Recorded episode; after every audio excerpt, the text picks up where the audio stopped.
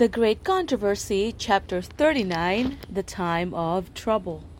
At that time shall Michael stand up, the great prince which standeth for the children of thy people, and there shall be a time of trouble, such as never was since there was a nation, even to that same time, and at that time thy people shall be delivered, every one that shall be found written in the book. Daniel 12, verse 1. When the third angel's message closes, mercy no longer pleads for the guilty inhabitants of the earth. The people of God have accomplished their work. They have received the latter rain, the refreshing from the presence of the Lord, and they are prepared for the trying hour before them. Angels are hastening to and fro in heaven. An angel returning from the earth announces that his work is done. The final test has been brought upon the world, and all who have proved themselves loyal to the divine precepts have received the seal of the living God. Then Jesus ceases his intercession in the sanctuary above. He lifts his hands and with a loud voice says, It is done. And all the angelic hosts lay off their crowns as he makes the solemn announcement. He that is unjust, let him be unjust still, and he which is filthy, let him be filthy still, and he that is righteous, let him be righteous still, and he that is holy, let him be holy still. Revelation 22, verse 11. Every case has been decided for life or death. Christ has made the atonement for his people and blotted out their sins. The number of his subjects is made up. The kingdom and dominion and the greatness of the kingdom under the whole heaven is about to be given to the heirs of salvation, and Jesus is to reign as King of kings and Lord of lords. When he leaves the sanctuary, darkness covers the inhabitants of the earth. In that fearful time, the righteous must live in the sight of a holy God without an intercessor.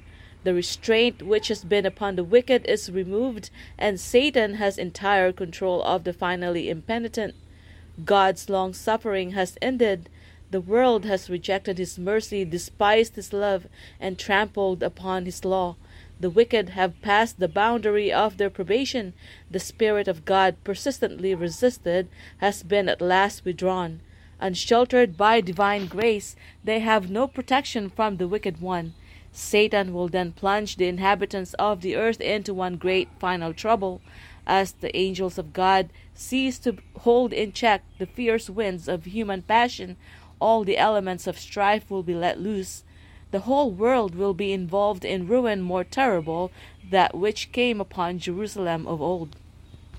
A single angel destroyed all the firstborn of the Egyptians and filled the land with mourning. When David offended against God by numbering the people, one angel caused that terrible destruction by which his sin has punished was punished. The same destructive power exercised by holy angels when God commands will be exercised by evil angels when he permits. There are forces now ready and only waiting the divine permission to spread desolation everywhere.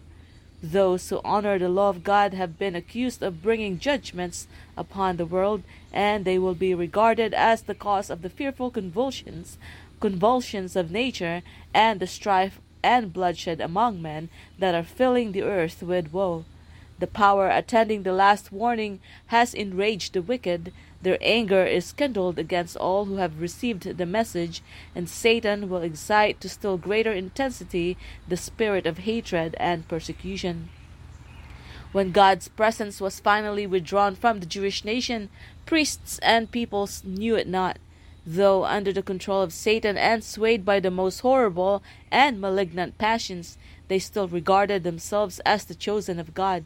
The ministration in the temple continued. Sacrifices were offered upon its polluted altars, and daily the divine blessing was invoked upon a people guilty of the blood of God's dear Son and seeking to slay his ministers and apostles. So when the irrevocable decision of the sanctuary has been pronounced and the destiny of the world has been forever fixed, the inhabitants of the earth will know it not. The forms of religion will be continued by a people from whom the Spirit of God has been finally withdrawn, and the satanic zeal with which the Prince of Evil will inspire them for the accomplishment of his malignant designs will bear the semblance of zeal for God. As the Sabbath has become the special point of controversy throughout Christendom, and religious and secular authorities have combined to enforce the observance of the Sunday, the persistent refusal of a small minority to yield to the popular demand will make them objects of universal execration. It will be urged that the few who stand in opposition to an institution of the Church and a law of the state ought not to be tolerated, that it is better for them to suffer than for whole nations to be thrown into confusion and lawlessness.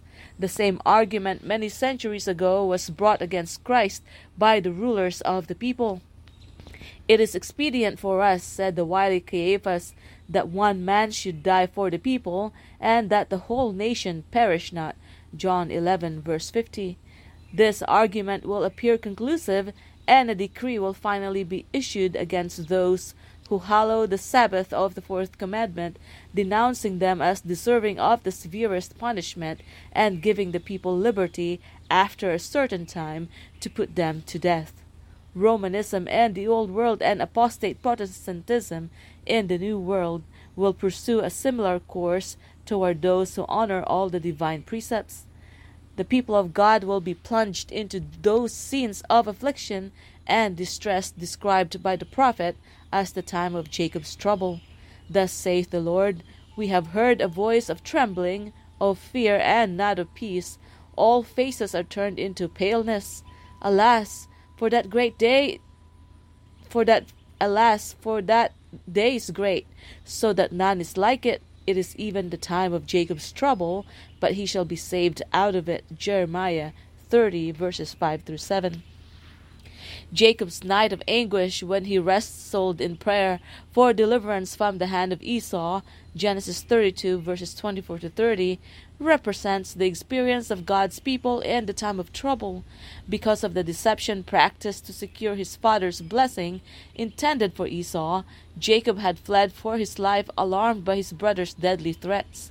After remaining for many years an exile, he had set out at God's command to return with his wives and children, his flocks and herds, to his native country. On reaching the borders of the land, he was filled with terror by the tidings of Esau's approach at the head of a band of warriors, doubtless bent upon revenge. Jacob's company, unarmed and defenseless, seemed about to fall helpless victims of violence and slaughter and to the burden of anxiety and fear was added the crushing weight of self reproach, for it was his own sin that had brought this brought this danger. His only hope was in the mercy of God. His only defense must be prayer. Yet he leaves nothing undone on his own part to atone for the wrong to his brother and to avert the threatened danger. So should the followers of Christ, as they approach the time of trouble, make every exertion to place themselves in the proper light before the people, to disarm prejudice, and to avert the danger which threatens liberty of conscience. Having sent his family away that they may not witness his distress, Jacob remains alone to intercede with God. He confesses his sin and gratefully acknowledges the mercy of God toward him, while with deep humiliation he pleads the covenant made with his fathers and the promises to himself in the night vision at Bethel and in the land of his exile. The crisis in his life has come. Everything is at stake. In the darkness and solitude, he continues praying and humbling himself before God. Suddenly, a hand is laid upon his shoulder. He thinks that an enemy is seeking his life, and with all the energy of despair, he wrestles with his assailant. As the day begins to break, the stranger puts forth his superhuman power. At his touch, the strong man seems paralyzed, and he falls, a helpless, weeping suppliant, upon the neck of his mysterious antagonist. Jacob knows now that it is the angel of the covenant with whom he has been in conflict. Though disabled and suffering the keenest pain, he does not relinquish his purpose. Long has he endured perplexity, remorse, and trouble for his sin, now he must have the assurance that it is pardoned. The divine visitant seems about to depart, but Jacob clings to him, pleading for a blessing. The angel urges, Let me go, for the day breaketh. But the patriarch exclaims, I will not let thee go, except thou bless me. What confidence, what firmness and perseverance are here displayed! Had this been a boastful, presumptuous claim, Jacob would have been instantly destroyed, but his was the assurance of one who confesses his weakness and unworthiness, yet trusts the mercy of a covenant keeping God. He had power over the angel and prevailed. Hosea 12 verse 4. Through through humiliation, repentance, and self surrender, this sinful, erring mortal pre- prevailed the majesty of heaven. He had fastened his trembling grasp upon the promises of God, and the heart of infinite love could not turn away the sinner's plea. As an evidence of his triumph and an encouragement to others to imitate his example, his name was changed from one which was a reminder of his sin to one that commemorated his victory.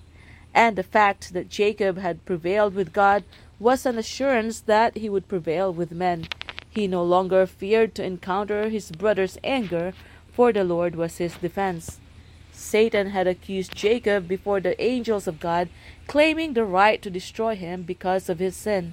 He had moved upon Esau to march against him, and during the patriarch's long night of wrestling, Satan endeavored to force upon him a sense of his guilt in order to discourage him and break his hold upon God. Jacob was driven almost to despair, but he knew that without help from heaven he must perish. He had sincerely repented of his great sin, and he appealed to the mercy of God. He would not be turned from his purpose, but held fast the angel and urged his petition with earnest, agonizing cries until he prevailed. As Satan influenced Esau to march against Jacob, so he will stir up the wicked to destroy God's people in the time of trouble.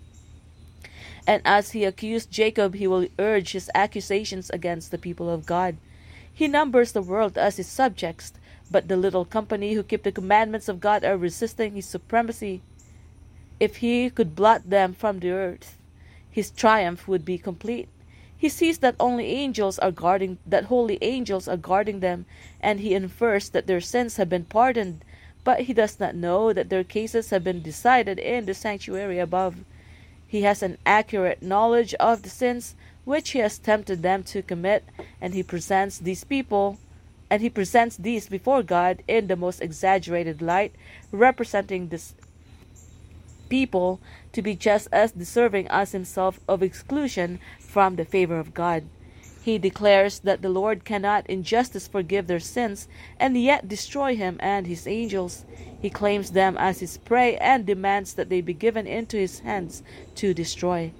As Satan accuses the people of God on account of their sins, the Lord permits him to try them to the uttermost. Their confidence in God, their faith, and firmness will be severely tested. As they review the past, their hopes sink, for in their whole lives they can see little good. They are fully conscious of their weakness and unworthiness. Satan endeavors to terrify them with the thought that their cases are hopeless, that the stain of their defilement will never be washed away. He hopes so to destroy their faith that they will yield to his temptations and turn from their allegiance to God.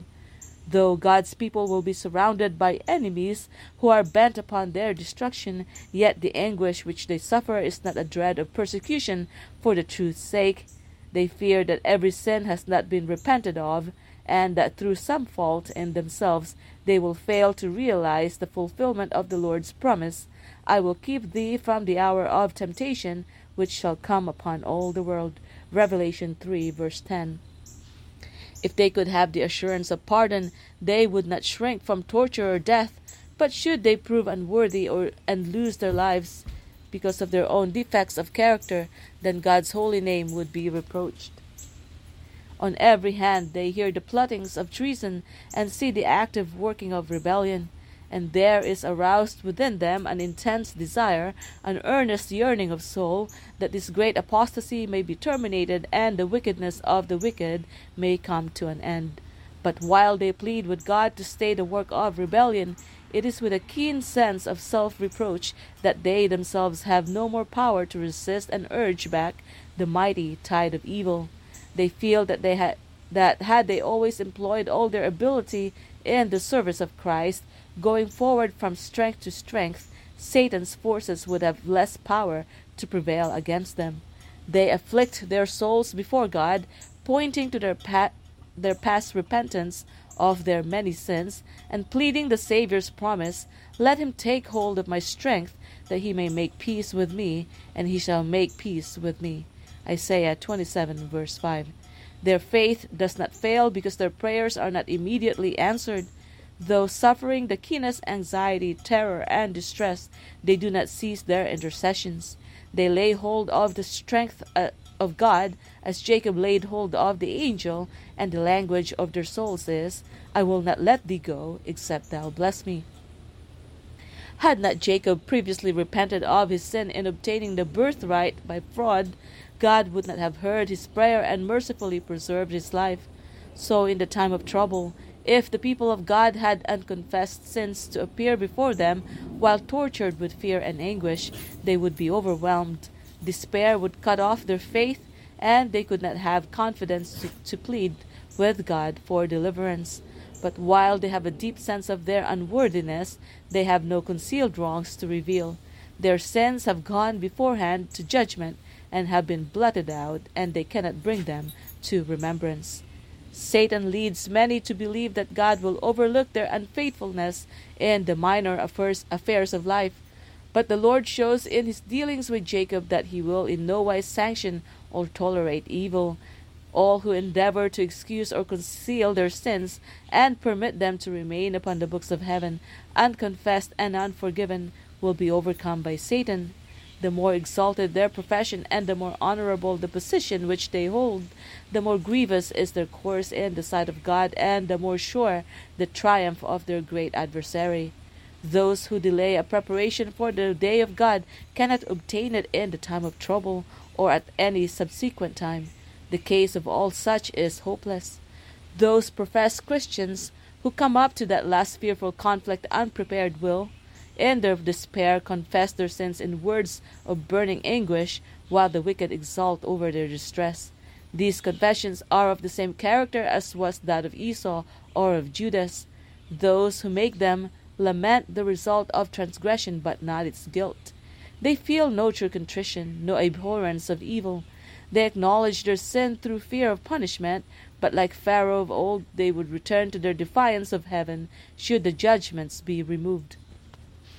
Jacob's history is also an assurance that God will not cast off those who have been deceived and tempted and betrayed into sin, but who have returned unto him with true repentance.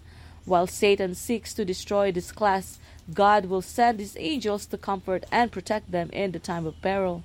The assaults of Satan are fierce and determined. His delusions are terrible, but the Lord's eye is upon his people, and his ear listens to their cries. Their affliction is great. The flames of the furnace seems about to consume them, but the refiner will bring them forth as gold tried in the fire. God's love for his children during the period of their severest trial is as strong and tender as in the days of their sunniest prosperity, but it is needful for them to be placed in the furnace of fire. Their earthliness must be consumed, that the image of Christ may be perfectly reflected.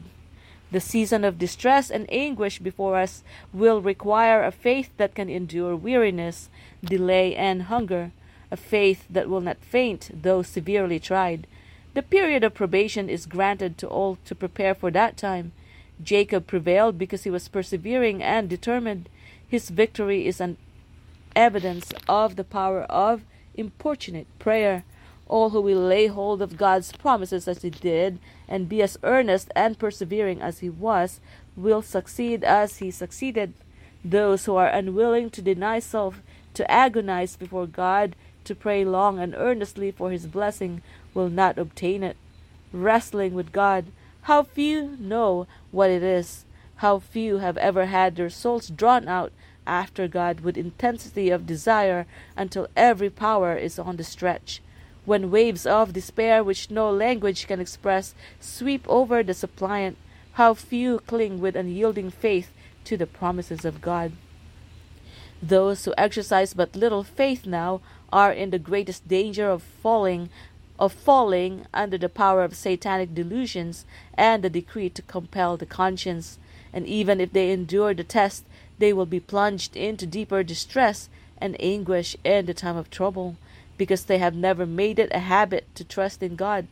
The lessons of faith which they have neglected, they will be forced to learn under a terrible pressure of discouragement. We should now acquaint ourselves with God by proving His promises. Angels record every prayer that is earnest and sincere. We should rather dispense with selfish gratifications than neglect communion with God. The deepest poverty, the, the greatest self denial, with His approval, is better than riches, honors, ease, and friendship without it. We must take time to pray. If we allow our minds to be absorbed by worldly interests, the Lord may give us time by removing from us our idols of gold, of houses, or of fertile lands. The young would not be seduced into sin if they would refuse to enter any path save that upon which they could ask God's blessing. If the messengers who bear the last solemn warning to the world would pray for the blessing of God, not in a cold, listless, lazy manner, but fervently and in faith as did Jacob, they would find many places where they could say, I have seen God face to face, and my life is preserved. Genesis 32, verse 30. They would be accounted of heaven as princes, having power to prevail with God and with men. The time of trouble, such as never was, is soon to open upon us, and we shall need an experience which we do not now possess, and which many are too indolent to obtain. It is often the case that trouble is greater in anticipation than in reality, but this is not true of the crisis before us. The most vivid presentation cannot reach the magnitude of the ordeal. In that time of trial, every soul must stand for himself before God. Though Noah, Daniel, and Job were in the land, as I live, saith the Lord God, they shall deliver neither son nor daughter, they shall but deliver their own souls by their righteousness. Ezekiel 14, verse 20. Now, while our great high priest is making the atonement for us, we should seek to become perfect in Christ. Not even by a thought could our Savior be brought to yield to the power of temptation. Satan finds in human hearts some point where he can gain a foothold. Some sinful desire is cherished, by means of which his temptations assert their power. But Christ declared of himself, The prince of this world cometh and hath nothing on me. John 14, verse 30. Satan could not find in the Son of God what would enable him to gain the victory. He had kept his Father's commandments, and there was no sin in him that Satan could use to his advantage. This is the condition in which those must be found who, who shall stand in the time of trouble. It is in this life that we are to separate sin from us. Through faith in the atoning blood of Christ, our precious Savior invites us to join ourselves to Him, to unite our weakness to His strength, our ignorance to His wisdom, our unworthiness to His merits. God's providence is the school in which we are to learn the meekness and lowliness of Jesus. The Lord is ever setting before us not the way we should choose, which seems easier and pleasanter to us, but the true aims of life. It rests with us to cooperate with the agencies which heaven employs in the work of conforming our characters to the divine model. None can neglect or defer this work at the most fearful peril to their souls. The Apostle John in vision heard a loud voice in heaven exclaiming, Woe to the inhabitants of the earth and of the sea, for the devil is come down unto you, having great wrath, because he knoweth that he hath but a short time. Revelation 12, verse 12. Fearful are the scenes which call forth this exclamation from the heavenly voice. The wrath of Satan increases as his time grows short, and his work of deceit and destruction will reach its culmination in the time of trouble. Fearful sights of a supernatural character will soon be revealed in the heavens in token of the power of miracle working demons. The spirits of devils will go forth to the kings of the earth and to the whole world to fasten them in deception and urge them to unite with Satan in the last struggle against the government of heaven. By these agencies, rulers and subjects will be alike deceived. Persons will arise pretending to be Christ Himself and claiming the title and worship which belong to the world's Redeemer. They will perform wonderful miracles of healing and will profess to have revelations from heaven, contradicting the testimony of the Scriptures. As the crowning act in the great drama of deception, Satan himself will personate Christ. The Church has long professed to look to the Saviour's advent as the consummation of her hopes. How the great deceiver will make it appear that Christ has come! In different parts of the earth, Satan will manifest himself among men as a majestic being of dazzling brightness, resembling the description of the Son of God given by John in the Revelation. Revelation 1 verses 13 through 15. The glory that surrounds him is unsurpassed by anything that mortal eyes have yet beheld. The shout of triumph rings upon rings out upon the air. Christ has come, Christ has come. The people prostrate themselves in adoration before him, while he lifts up his hands and pronounces a blessing upon them, as Christ blessed his disciples when he was upon the earth. His voice is soft and subdued, yet full of melody. In gentle, compassionate tones, he presents some of the great, great same gracious, heavenly truths which the Saviour uttered. He heals the diseases of the people, and then, in his assumed character of Christ, he claims to have changed the Sabbath to Sunday, and commands all to hallow the day which he has blessed. He declares that those who persist in keeping holy the seventh day are blaspheming his name by refusing to listen to his angels sent to them with light and truth. This is the strong, almost overmastering delusion. Like the Samaritans who were deceived by Simon Magus, the multitudes from the least to the greatest give heed to the sorceries, saying, This is the great power of God. Acts 8, verse 10. But the people of God will not be misled. The teachings of this false Christ are not in accordance with the Scriptures. His blessing is pronounced upon the worshippers of the beast and his image, the very class upon whom the Bible declares that God's unmingled wrath shall be poured out. And furthermore, Satan is not permitted to counterfeit the manner of Christ's advent.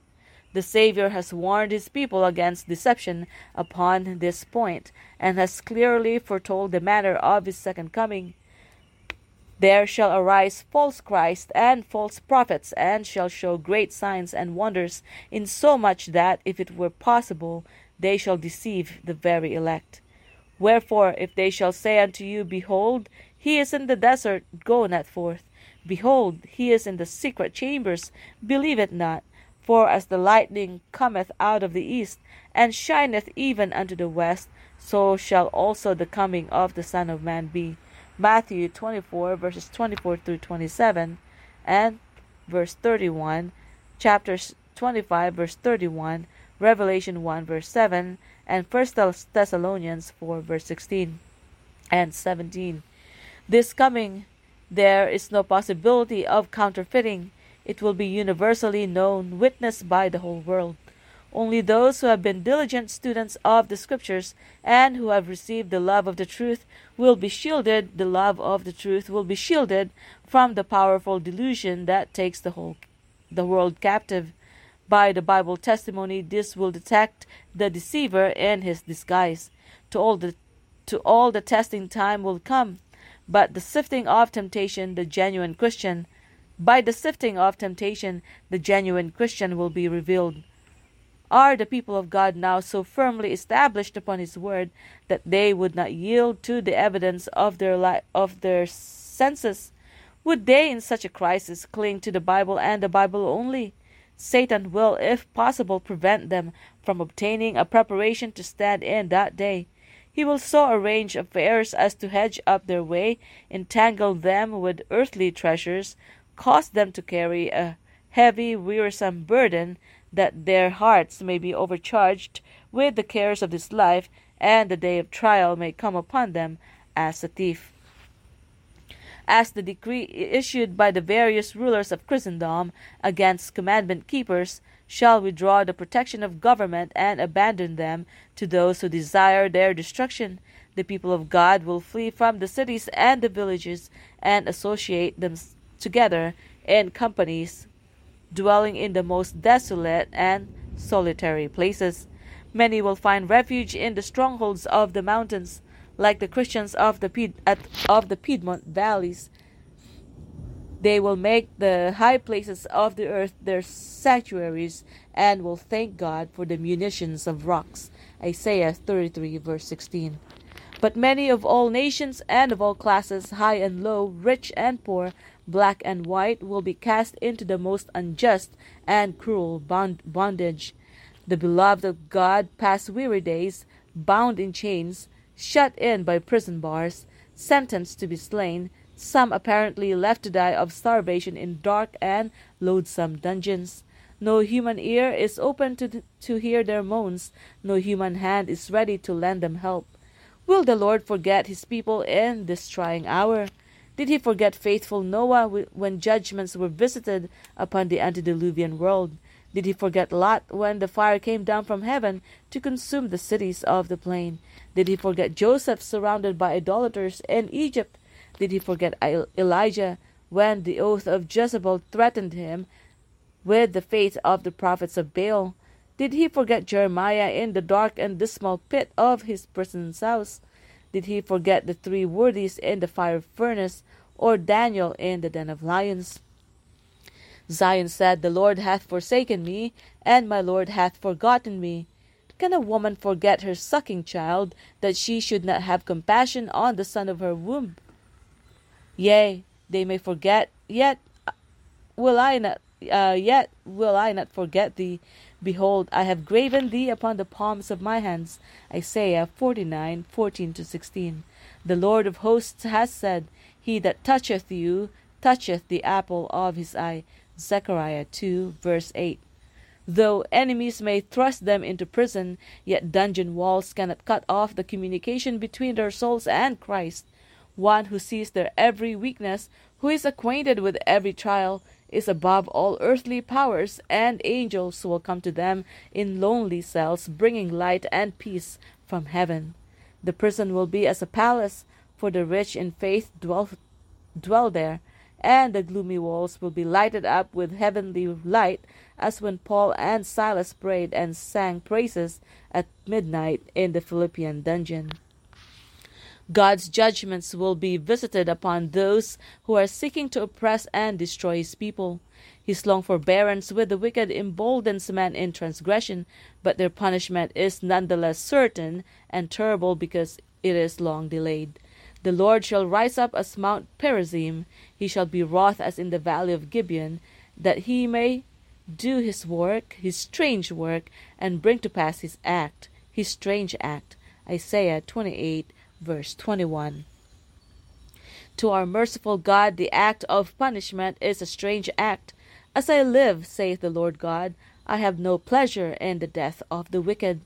Ezekiel 33, verse 11. The Lord is merciful and gracious, long suffering and abundant in goodness and truth, forgiving iniquity and transgression and sin, yet he will no lo, yet he will uh, no means clear uh, yet he will by no means clear the guilty. The Lord is slow to anger and great in power, and will not at all acquit the wicked. Exodus 34, verses 6 and 7, and Nahum 1, verse 3. By terrible things and righteousness he will vindicate the authority of his downtrodden law. The severity of the retribution awaiting the transgressor, the transgressor may be judged by the Lord's reluctance to execute justice the nation with which he bears long and which he will not smite until it has filled up the measure of its iniquity in God's account, will finally drink the cup of the wrath unmixed with mercy. When Christ ceases his intercession in the sanctuary, the unmingled wrath threatened against those who worship the beast and his image receive his mark and receive his mark. Revelation 14 verses 9 and 10 will be poured out. The plagues upon Egypt when God was about to deliver Israel were similar in character to those more terrible and extensive judgments which are to fall upon the world just before the final deliverance of God's people. Says the Revelator, describing those terrific scourges, there fell a noisome and grievous sore upon the men which had the mark of the beast, and upon them which worshipped his image. The sea became as the blood of dead men and every living soul died in the sea, and the rivers and fountains of waters became blood. Terrible as these inflictions are God's justice, uh, terrible as these inflictions are, God's justice stands fully vindicated. The angel of God declares, Thou art righteous, O God, because thou hast judged thus. For they have shed the blood of saints and prophets, and thou hast given them blood to drink, for they are worthy. Revelation 16, verses 2 through 6. By condemning the people of God to death, they have as fully incurred the guilt of their blood as if it had been shed by their hands. In like manner, Christ declared the Jews of his time guilty of the blood of all the blood of holy men which had been shed since the days of Abel, for they possessed the same spirit and were seeking to do the, the same work with these murderers of the prophets. In the plague that follows, power is given to the sun to scorch men with fire, and men were scorched with great heat. Verses 8 and 9. The prophets thus describe the condition of the earth at this fearful time. The land mourneth because the harvest of the field is perished. All the trees of the field are withered because joy is withered away from the sons of men. The seed is rotten under their clods, the garners are laid desolate. How do the beasts groan? The herds of cattle are perplexed because they have no pasture. The rivers of water are dried up, and the fire hath devoured the pastures of the wilderness. The songs of the temple shall be howlings in the day. In that day, saith the Lord God, there shall be many dead bodies in every place. They shall cast them forth with silence. Joel 1, verses 10 to 12, and verses 17 through 20, and Amos 8, verse 3. These plagues are not universal, or the inhabitants of the earth would be wholly cut off. Yet they will be the most awful scourges that have ever been known to mortals. All the judgments upon men prior to the close of probation have been mingled with mercy. The pleading, the pleading blood of Christ what has shielded the sinner from receiving the full measure of his guilt. But in the final judgment, wrath is poured out unmixed with mercy. In that day, multitudes will desire the shelter of God's mercy, which they have so long despised.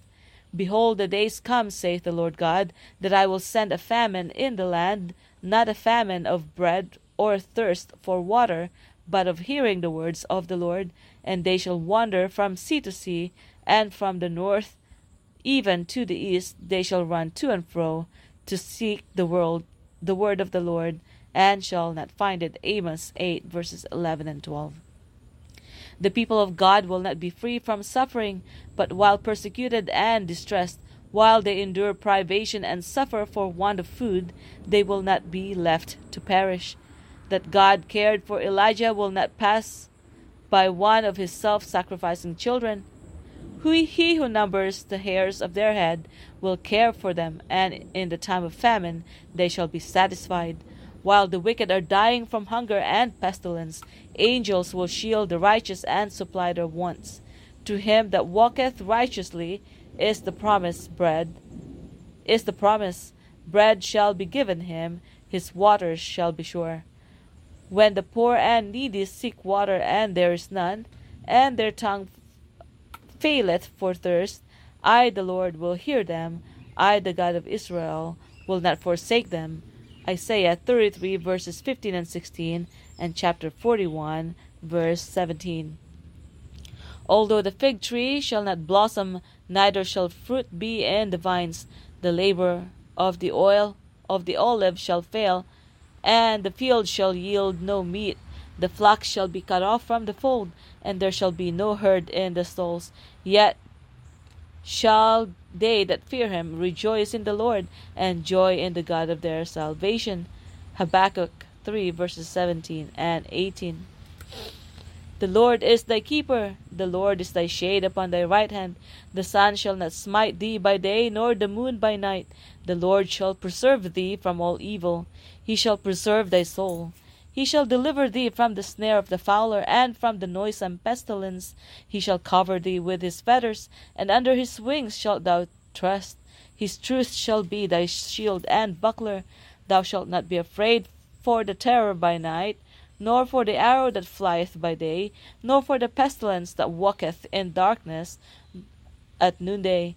A thousand shall fall fall at thy side, and ten thousand at thy right hand, but it shall not come nigh thee. Only with thine eyes shalt thou behold and see the reward of the wicked, because thou hast made the Lord, which is my refuge, even the Most High, thy habitation. There shall no evil before thee, neither shall any plague come nigh thy dwelling. Psalm 121 verses 5 through 7 and chapter 91 verses 3 to 10. Yet to human sight it will appear that the people of God must soon seal their testimony with their blood, as did the martyrs before them. They themselves begin to fear that the Lord has left them to fall upon the hand of the enemies. It is a time of fearful agony. Day and night they cried unto God for deliverance. The wicked exult, and the jeering cry is heard. Where now is your faith? Why does not God deliver you out of our hands, if you are indeed his people? But the waiting ones remember Jesus dying upon Calvary's cross, and the chief priests and rulers shouting in mockery. He saved others, himself he cannot save. If he be the King of Israel, let him now come down from the cross, and we will believe him. Matthew 27, verse 42. Like Jacob, all are wrestling with God. Their countenances express their internal struggle. Paleness sits upon every face, yet they cease not their earnest intercession. Could men see with heavenly wisdom they would behold companies of angels that excel in strength stationed about those who have kept the word of Christ's patience. With sympathizing tenderness, angels have witnessed their distress and have heard their prayers. They are waiting the word of their commander to snatch them from their peril, but they must wait yet a little longer. The people of God must drink of the cup of the baptism, uh, drink of the cup and be baptized with the baptism. The very delay, so painful to them, is the great answer to their petitions.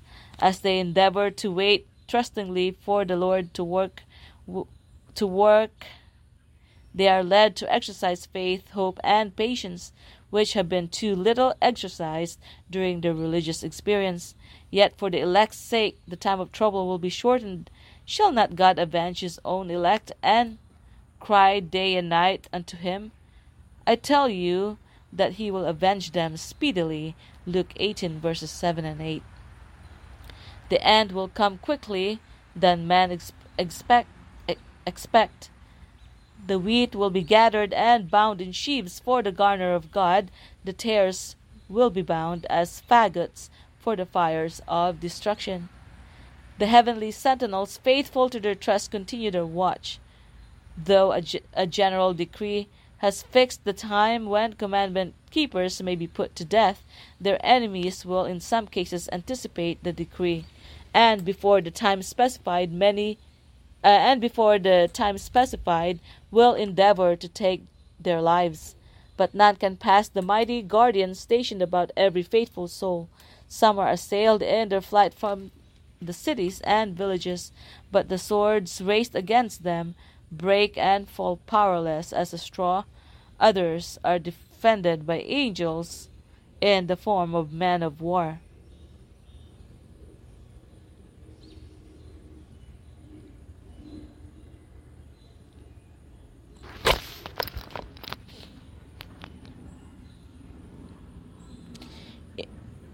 In all ages, God has wrought through holy angels for the succor and deliverance of his people. Celestial beings have taken an active part in the affairs of men. They have appeared clothed in garments that shone as the lightning. They have come as men in the garb of wayfarers. Angels have appeared in human form to men of God. They have rested as if weary under the oaks at noon. They have accepted the hospitalities of human homes. They have acted as guides to benighted travelers. They have with their own hands kindled the fires at the altar. They have opened prison doors and set free the servants of the Lord. Clothed with the panoply of heaven, they came to roll away the stone from the Saviour's tomb. In the form of man, angels are often in the assemblies of the righteous, and they visit the assemblies of the wicked as they went to Sodom to make record of their deeds, to determine whether they have passed the boundary of God's forbearance. The Lord delights in mercy, and for the sake of a few who really serve Him, He restrains calamities and prolongs the tranquility of multitudes.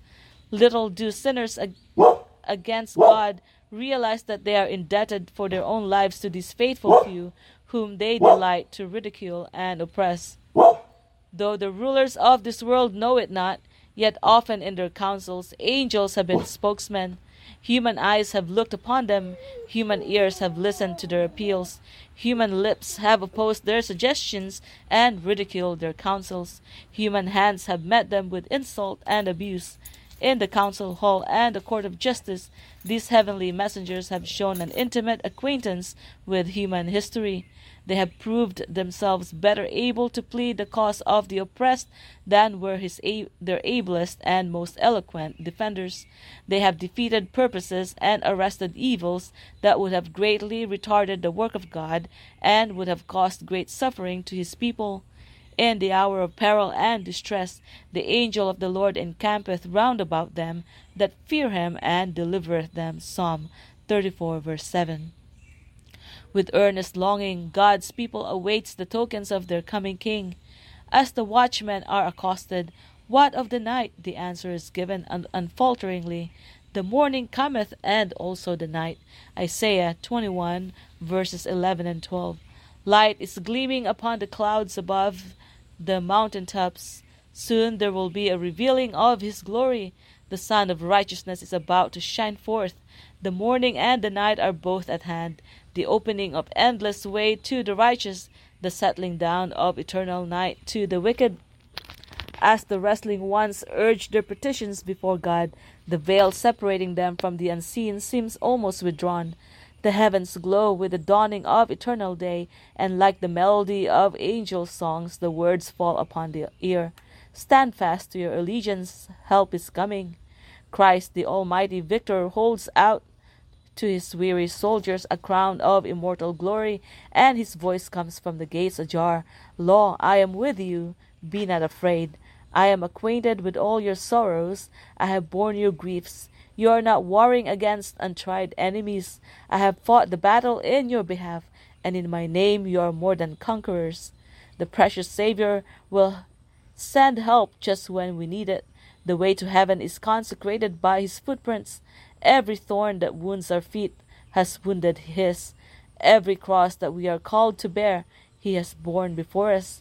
The Lord permits conflicts to prepare the soul for peace. The time of trouble is a fearful ordeal for God's people, but it is the time for every true believer to look up and for faith and by faith he may see the bow of promise encircling him.